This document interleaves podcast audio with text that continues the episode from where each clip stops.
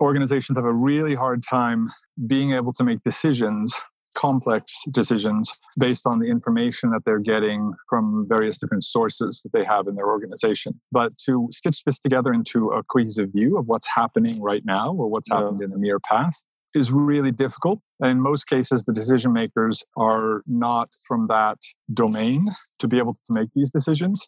And so they end up relying on other people and not having the full picture or not being able to participate in as meaningful a way as they probably want to. You are listening to the Beyond Buildings podcast, where we talk to innovative leaders on how they create optimal value in a smart world context. We combine strategy and technology talk to absorb reality, embrace uncertainty, and to go from path dependency to path creation. It's smart cities, it's smart buildings, it's data strategies, it's construction, it's real estate and Industry 4.0, and most of all, it's smart people. And remember, it's the data you don't have that will change your life. With your host, the future shaper, the ecosystem architect, Nicolas Waern. This episode is sponsored by Platform of Trust. I like Platform of Trust because it enables companies to create value from any type of data. Therefore, it saves time, money, and it's the perfect tool for companies who want to make data driven decisions on data they can trust. They make it easy to collect, harmonize, and trust the data from different sources and basically any source that you want. And you don't need to hire 10 IT technicians or spend hundreds of thousands for a cloud platform because Platform of Trust can manage integrations and you'll see if something goes down in real time. Platform of Trust enables companies to take action based on the data that you can trust today, not tomorrow. This episode is one of the alpha podcast sessions for the Beyond Buildings podcast. I recorded this during the COVID coronavirus and I didn't have access to great tools or technology, but I wanted to record some of the great sessions I had when talking to interesting people in the smart city space. In this episode of the Beyond Buildings podcast, we talk about digital twins with the great Ken Alling from Sakai. Ken does a buzzword breakdown of their digital twin perspective and what it means for their customers. We talk about how their software platform helps organizations create digital twins and the global need of getting away from so called twin washing, and that the industry needs to be more concrete and get going with real use cases. We also discussed that a real digital twin allows companies to participate and collaborate between silos and disciplines with all of the data, not just discipline specific, and that all of the data ingested in the digital twin should be accessible within milliseconds. Listen in and see what a digital twin might do for you. So, my name is Ken Alling. I run a company called Sekai, and we build software that allows large organizations to create digital twins. So digital twins are a, a buzzword these days in the enterprise and the sort of asset intensive industry. And so what we do is we put uh, real terms and real products to this buzzword of an idea or this kind of very large idea of what a digital twin is. And so we have a very opinionated platform. What does that mean? In other words, uh, we have a point of view as yeah. to what a digital twin is. It's not ah, okay, uh, okay, anything okay. and everything, and then it's not nothing, which is uh, yeah, yeah, one of the challenges that the industry has so Absolutely. Gartner has actually coined the term twin washing yeah. because there's so much dialogue around digital twins yeah, absolutely. and so little content. So what we call a digital twin is a virtual asset of a physical one that has data that has been pulled in from various different sources, the traditional, which would be IoT, but also the non-traditional, which would be logistics, end of life, predictive, bill of materials, MES, other types of process maintenance events, these kinds of things, yeah. to give a, a, complete picture to an asset. And then yeah. put these assets together, then a complete picture to a process, and then a complete picture to an entire operation. The benefit of it, the goal of it is that organizations have a really hard time being able to make decisions, complex decisions, based on the information that they're getting from the various different sources that they have in their organization. So they have yeah. lots of KPIs and analytics, etc. But to stitch this together into a cohesive vision or cohesive view of what's happening right now or what's yeah. happened in the near past is really difficult. It takes years of practice to be able to understand and do something with that information. And in most cases, the decision makers are not from that domain to be able to make these decisions. And so they end up relying on other people and not having the full picture or not being able to participate in as meaningful a way as they probably want to. Yeah, the situation you're describing, like every company in the world, I guess, especially large organizations. Right. You're taking decisions based on yesterday's is optimal, last year's or last decade's data based on silos, and yeah, I mean everything that you just said. So or no data in many yeah, cases. or no data. Yeah, yeah, yeah, yeah. It's true. The management they will request some sort of uh, document based on analytics or based on some sort of uh, set of statistical data that the organization has. Yeah. And it'll be presented to them as a PDF or as a printed document. Exactly. And they'll yeah. have to look through this document and try to evaluate a whole Yeah. bunch of charts and graphs and very, very domain specific Yeah. KPIs. And from that abstract information, come to some sort of decision point where they can do something. The statistics say that very few organizations are able to do much with that information. Three years ago, there was a research project on what big data and analytics mean to large organizations Mhm. and what they're able to actually do with it. And the Yeah. results of that, this was in CIO magazine, and I think it was Accenture. And um, the result of it was that 88% of management felt that big data and analytics were incredibly valuable and critical to their business, and it would make their organization more agile, uh, more flexible, faster time to market, etc. Which Yeah. is true. But then when the question was turned around and it said, "Is your big data and analytics systems making you more agile, faster time to market, more flexible, more profitable?" Only Yeah. four percent of organizations or four percent of management responded yes to that. That's incredible. I was laughing because I knew where it was headed, right? Because all the big organizations either worked for or worked with or talked to or whatever is saying the same thing. It doesn't really work. I mean, all the whole big data, like data lake, data swamp thing, silo hmm. data, different metadata taggings, as in, like, you can't really compare them to each other because you don't really have a way of doing it. All of these kind of things definitely makes sense. So I think like this is pretty fluffy still, right? I understand what you're saying, more or less at least, and maybe our listeners do as well. But let's take something concrete. So we started talking, Three years ago. I think you were talking about like UX a lot then, user experience. Yeah. I think you had like the Iron Man like screen Oh yeah, the HUD display. movie, Right. Like the HUD display, uh, it's just like making things more complicated, right? I think that's also sort of like what we're talking about here. Yeah, you have all this data, but you have no real way of making it simpler or easier. Yeah. So when you look at these statistics, the 88% versus 4%, Yeah, oftentimes what comes to pass is there's a dialogue about the problems of technology. And this kind of dialogue is what has led to all of these different systems running Yeah, independent yeah. of one another. yeah, yeah, absolutely. So we have this organizations that are suffering under technology debt or technical debt. And so they have a hard time stitching this information together. So the, the problem isn't the technology. The, the technology is fantastic in most cases. It does wonderful things. It's how that technology is brought together and Yeah. presented in a way that all the different stakeholders, all the different participants inside organizations can use that information and make a decision based on that Exactly. information. So this is kind of where our starting point has been, which Mhm. is not to try and reinvent how analytics or data is handled inside of these organizations. It's designed around how to take the existing data and make it more powerful, make it more meaningful, and make it more useful by way of making it more realistic and making it more human friendly.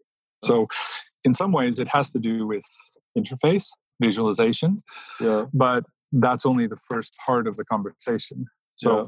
before you can actually visualize this information, you have to do what you talked about earlier, which is you have to get these disparate data sources, you have to get these silos to Yeah. come together so that there's this common view of how you look at these different pieces of data. yeah. Okay, so how is data useful, meaningful in a simple way through a digital twin mindset? That's maybe what uh, Sakai is all about. And I also remember our first conversation. So I, I was listening to Ken. I think I was actually late 30 minutes. I didn't get the whole talk.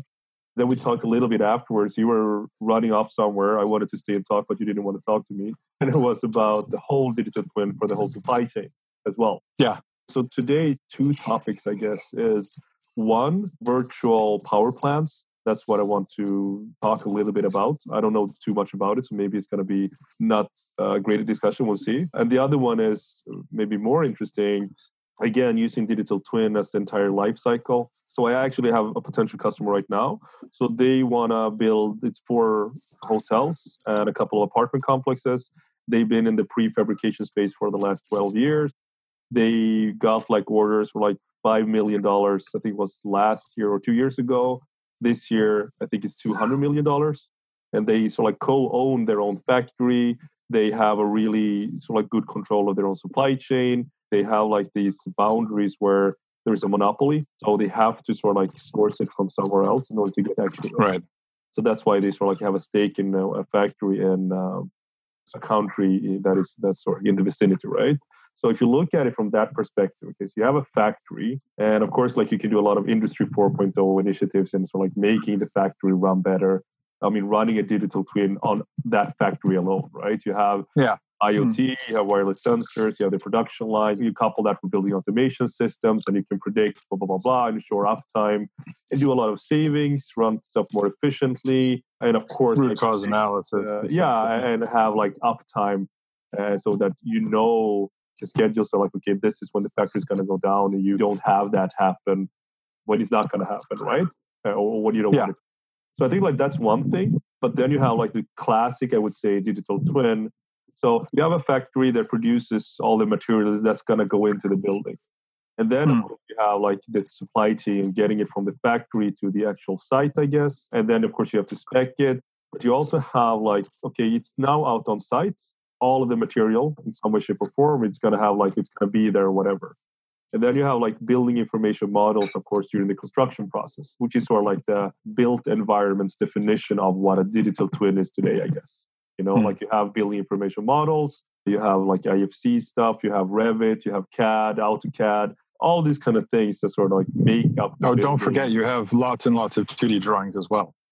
Yeah, plus drawings, of course. So the customer, it's called Synca Group. They've specialized historically in BIM coordination or digital coordination or digital something, which they're doing today, right? But mm-hmm. they're also seeing like, okay, the digital twin as a historical piece of information or as as a database is something that's only being used in the construction phase, but then it's not being used in the asset management phase.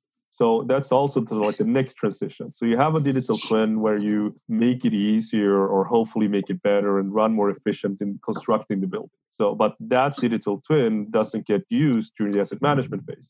This kind of uh, segregation is the case in almost all industries. You can segregate it into more sort of granular subgroups where you can break it up from not just the design versus implementation versus yeah. operations versus decommissioning, you can also break it up based on general operations, bill of materials, finance, all these ways. So there's loads of these kind of yeah. silo divisions. And when we have this kind of a dialogue, what's really important to keep focus on is what the value proposition is.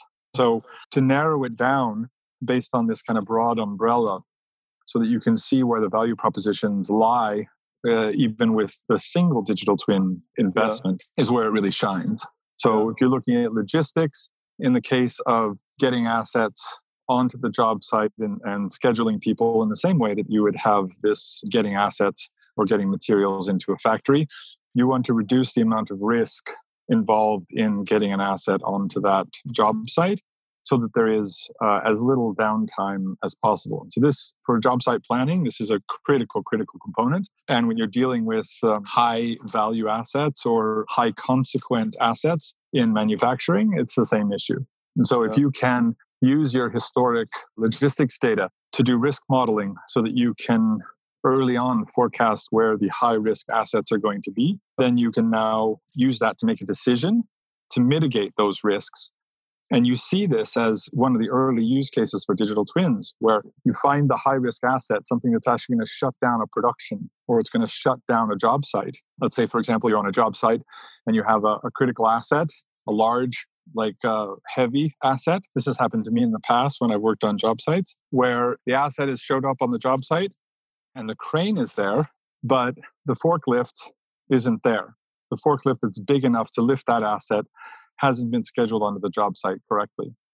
And so you end up with a crane that you can't really move and an asset that can't get close enough to the crane to get lifted. And so the job site essentially shuts down. The same is the case in a factory. When you're dealing with a complex asset, especially if you're if you're doing discrete manufacturing and you're doing something like welding or resin or something like that, and an asset comes defective, then that can shut down an entire factory for X amount of time. So if you can use your digital twin to forecast those risks, mitigate them before they actually get onto the job site or get onto the factory floor, then you're talking about the ability to reduce downtime by in a year, days, maybe even weeks, depending on the level of impact.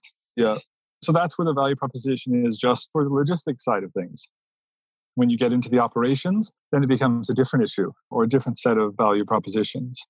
And then when you're talking about the built environment and being able to do regulations or quality assurance or these kinds of things using BIM or using CAD, then you have, again, another set of value propositions.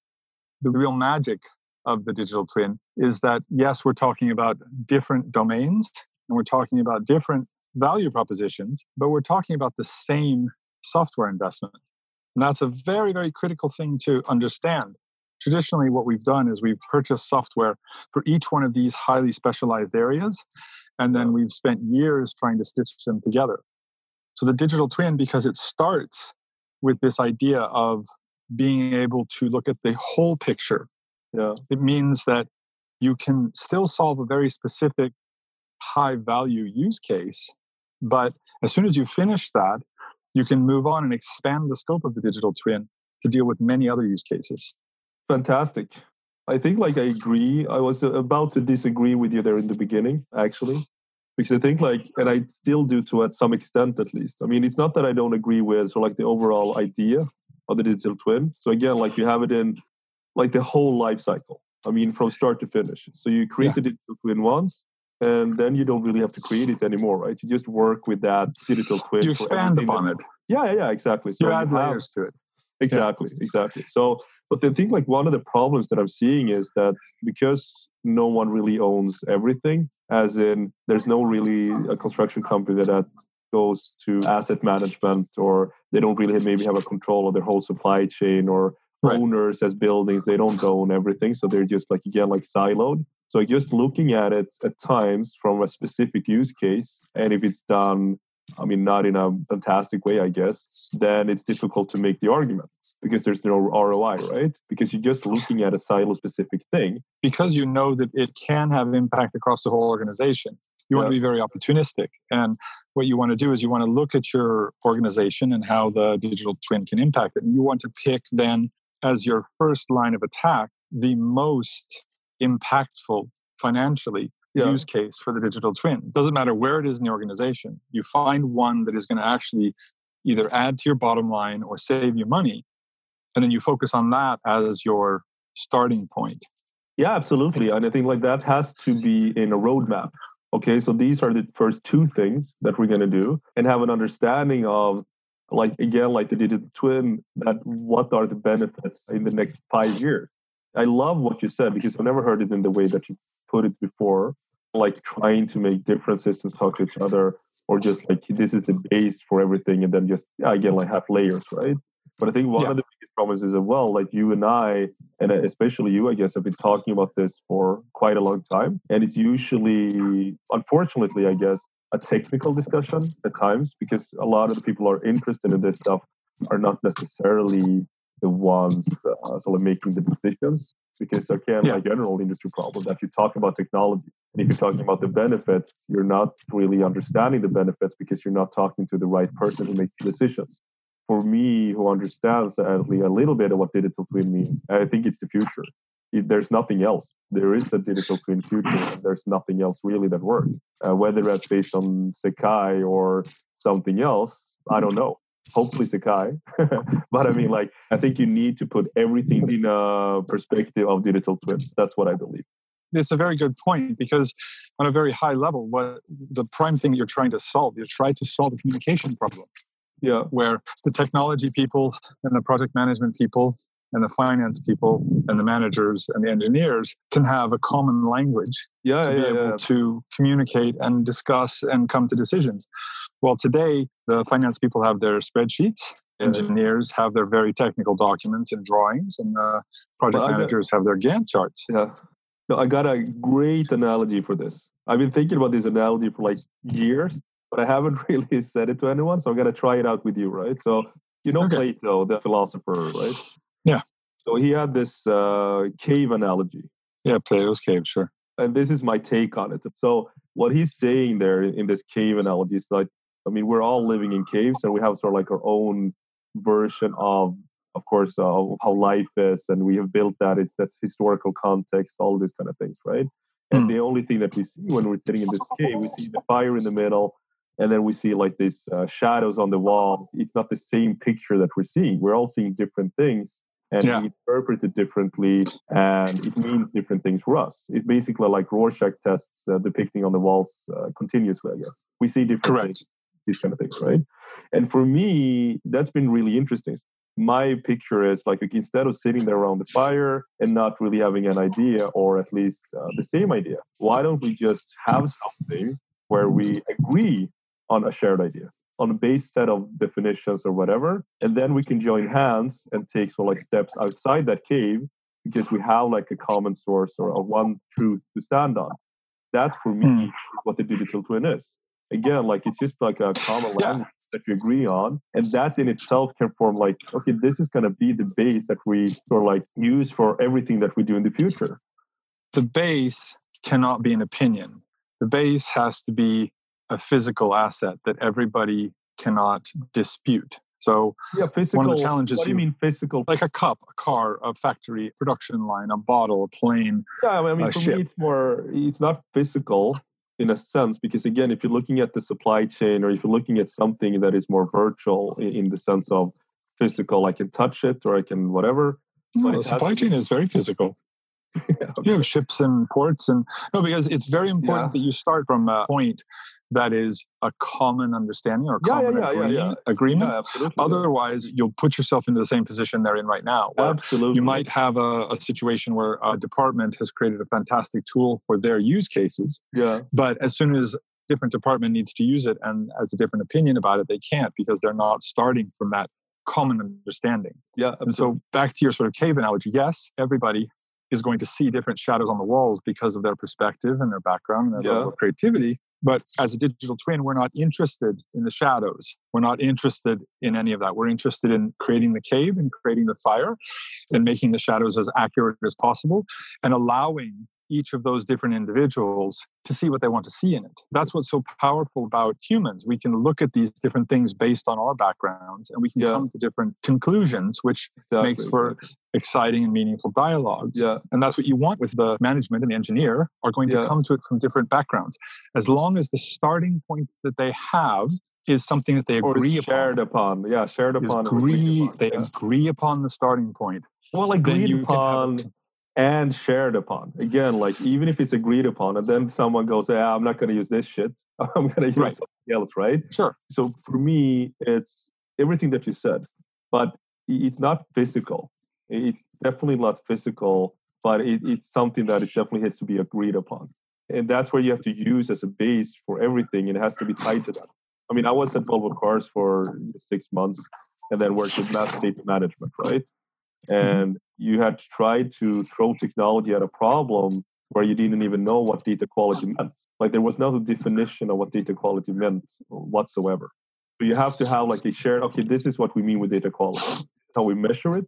This is what it means for the whole organization, not just for marketing, not just for whatever, whatever, whatever, but it has to be something that is again like agreed upon.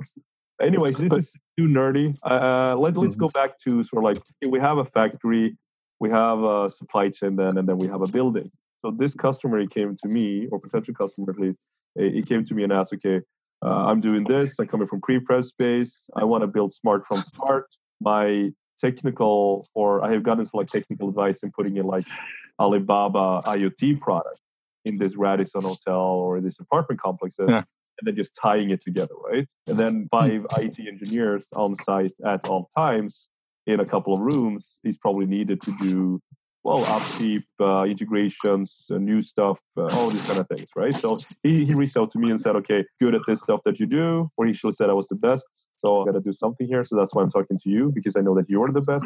So how do we do this? What is the outcome then? So they want to see that they are sort of like going the Tesla way, right? So they're right. building a digital product. So again, when I say that what's the difference between Tesla and maybe Volkswagen or someone else, is that they started with software. It's a software-driven company, right? And then they had like some hardware around it, right? It's basically right. the thing when you say like, okay, bags today are turning more into like software companies that happen to deal with money, or like right, shoe right. retailers are uh, software companies that happen to deal with shoes or whatever and they want to exactly. become a software company that happens to deal with construction as well as asset management. Because right. this is the beautiful thing. Because if you build smart from start, you sort of eradicate the whole building automation perspective in the sense that if I create a self-driving building, I mean, I don't need to have that much people on site. Everything can be done remote probably yeah. most, of, most yeah. of the stuff, they can actually take a different value proposition or they can take like a different position in the market. They can become faster in terms of, okay, we're going to own the whole supply chain. That is one thing uh, with the digital twin perspective. And it's going to make them leaner, meaner, and more efficient as well. But it also yeah. means if you include sort of like, okay, what's going to happen after we constructed this building? Well, then the building automation people, they are last to the job. They try to do something sure. that work. Mm-hmm and the building in itself when it's sort of alive is broken from the get-go and that's right. change because again you have like the digital twin base as the platform for everything like start finish well everything and then again you have the layers so one of the layers that i've been focusing on like the last five years is building automation iot hardware right. software cloud uh, like a cognitive building for uh, building automation perspective so again, like if they build that into the digital print perspective and they build a building with that intelligence, like their job of maintaining that asset is gonna be like nothing because they build it so smart. So it's a natural way for them also to be so like the, the yeah, asset management people becomes a high efficient yeah. asset, right? Yeah, yeah, exactly. So they can actually deliver a digital product for their customers, and then you say, okay, here's a digital product. Do you want it to be a hotel? Do you want it to be a hospital? do you want it to be this, this, and this? And what kind of name do you want on it, right? We'll take care hmm. of it. It's more like building as a service, not smart building as a service. It's just like the whole real estate as a service, more or less. Yeah. So, so, so that's what the customer wants to do. And then it goes back to finding, I think, these low hanging fruits and not going like, we're going to do like the complete digital twin from the get go, because that's right. really challenging and definitely impossible. So I think like finding those uh, low hanging fruits and so like what is the next step from where we are today in the different disciplines and that's what it's important so you get like all the data from all of these kind of well disciplines that are working in the industries today and that's where like it's going to pull it down to the digital twin in my perspective like this yeah that is the promise or that is the sort of the way forward in regards to doing it. We have a bit of a different method for yeah. coming at it because we don't work with we support but we don't work with the actual creation of the systems. Yeah. So these systems already in most cases they already exist. In most cases organizations have their technical debt in place yeah. and they have all their frameworks and their systems it's their silos and so with sekai what we started with the base assumption was that it is a, a massively varied it landscape yeah. So we don't have this kind of okay, it should be this and it has to be this, and we have to use this protocol and we do this over. What we've said is we need to create a platform that can embrace the variation or legacy or whatever you want to call it in yeah. these organizations. So if you're creating a building, very, very rarely are you going to be able to get the entire building system delivered by a single vendor under one single set of protocols, under one sort of omni unifying architecture. Yeah. And so you can pick the equipment you need based on the quality that you're looking for. And then you can stitch it together and use the digital twin as your kind of umbrella or as your glue yeah. to be able to do the overall operations. So we don't have any any prerequisites around exactly what it is you're going to do. Yeah for me it's more uh, it's not more but i mean and thanks for telling me sorry it's like a bowl it's, it's like the digital twin bowl that you put everything in so and then it's like kind someone of, yeah. comes in and then you pick up a, a ball in that bowl some exercise here they can see whatever they want to see but it's still in that bowl mm. that's i think like that that's the difference right I understand exactly what you mean. There's a company that I work with. Shout out to Platform of Trust. So they basically yeah. coming at it with exactly or a similar approach, I guess.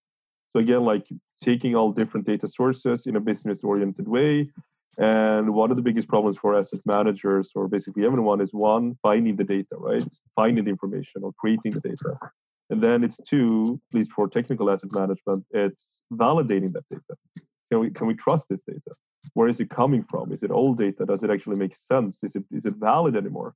Right. their solution just works with so like again like indexing the data, self-service tools of tying that data together and then forming an API so that someone else can more or less make sense of it. So I think like right, and that's product, kind of what we do. Yeah. yeah. So so I think like with everything, there's an overlap. There's no solution that can do everything. So I really love what you said in the beginning that you actually have an opinionated digital twin because what that means for me is that you know where you stop and start. Like I was saying before, you have the physical world, the built world, which is an absolute. No one is going to have a dialogue about the fact that there is a building there. Yeah, yeah, yeah. Well, what it means to have confidence in your data yeah. will change constantly over the future. Sort of, it's going to continuously evolve. And so we make a clear distinction between things that are absolute, which is the area that we want to focus on, and things that are opinions. So analytics, KPIs, predictive, all of this kind of stuff, and and confidence, data ah, confidence levels. Okay, okay, okay, okay. So these are all elements that are going to evolve over time. And so rather than try and create something that eh, becomes a snapshot in time, yeah. we want to create something that the primary focus is to get the whole world correct and accurate and then embrace these different technologies and allow the organizations and allow the operations to evolve over one, two, three, four, five, ten years and add new technologies and change their opinions about what the KPIs are going to be, etc. So yeah. we're flexible in regards to the opinions or the analytics, and we're inflexible in regards to the physical world because it's something that we can put a line in the sand and say, this is an absolute. We know yeah, that this physical asset exists somewhere in space. Okay. It weighs this much. It's this many colors. It you know has this. so, so this goes back to your philosophy of what Sekai does in the landscape of digital twins. Then it's the physical, yeah. it's the concrete. That's the thing, right? So when that's I, the foundation from which we build on. So, so when I'm looking at it, and it's not contradicting what you're saying. It's just that you made a focus, right?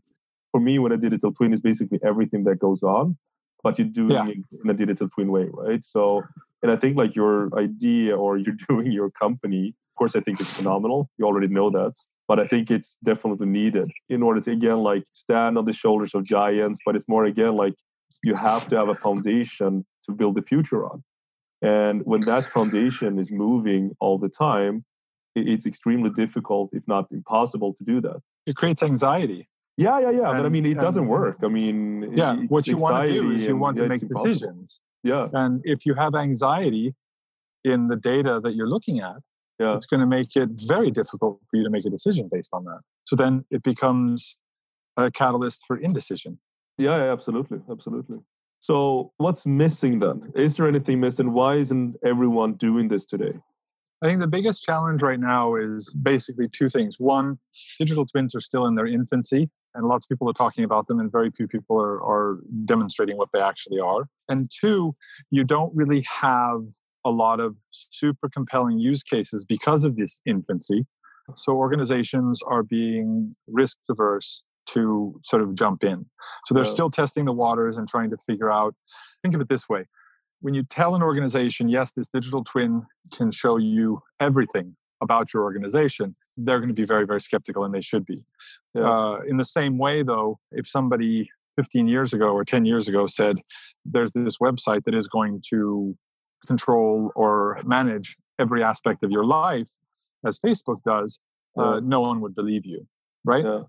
So we need to take it step by step and we need to demonstrate each of these use cases and value propositions in order to be able to get to the point where we can say, okay, here's a complete holistic digital twin. It covers yeah. all aspects of the business. And only when we start to get several of these stitched together will people start to really understand where the power of the digital twin comes into play.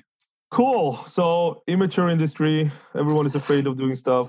We need more concrete use cases and just telling about the wins that we have and the stuff that we're doing. I think like this podcast is a well, an attempt at least to drive more information to the ones who are thinking about digital twins in general. And yeah, I think, I think this like is we, a good arena for being able to try to get rid of get away from this idea of twin washing yeah, yeah, get yeah, away absolutely. from a lot of this fluffy language and become very very concrete yeah exactly so i think like again like you have to have the vision and so i would just like to summarize it's a bit of a paradox because yes maybe you have to start in a silo or with a very concrete use case that hmm. is pretty small and tangible with uh, rois and all this kind of necessary stuff because the decision makers need it uh, they can't really bet on something because they're used to, I mean, weighing all the decisions in the same way. So you have the CEO and the CFO, right?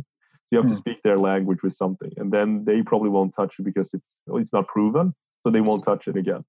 Then it gets stuck in proof of concept. So anyway, so the paradox is yes, you have to start small, but you have to think big, as in like future, like perpetual mm. almost.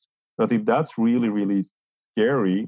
And maybe like digital twin companies are, yeah, they're just saying, okay, we're going to start with the whole digital twin, but it's more like, okay, the end result is the whole digital twin. And the first step is putting the first ball in that bowl, and the second ball, whatever it is, is going to go into that bowl as well. So I think like just creating that roadmap is definitely needed. How can people? Uh, you can send an email to ko at Sekai, S E K A I dot I O. You can find me on LinkedIn easily. Ken Olling, K E N O L L I N G. Okay, thanks, Ken. I really appreciate it. Sure. Uh, let's see you later, Nicolas. Take care. Yeah, bye bye. Thank you so much for listening to this episode of the Beyond Buildings podcast. And also a big thank you to our sponsor, Platform of Trust. For those of you who want to collect, harmonize, and trust data from anywhere in the world and make sense of it in a much, much faster way than ever before. Thank you.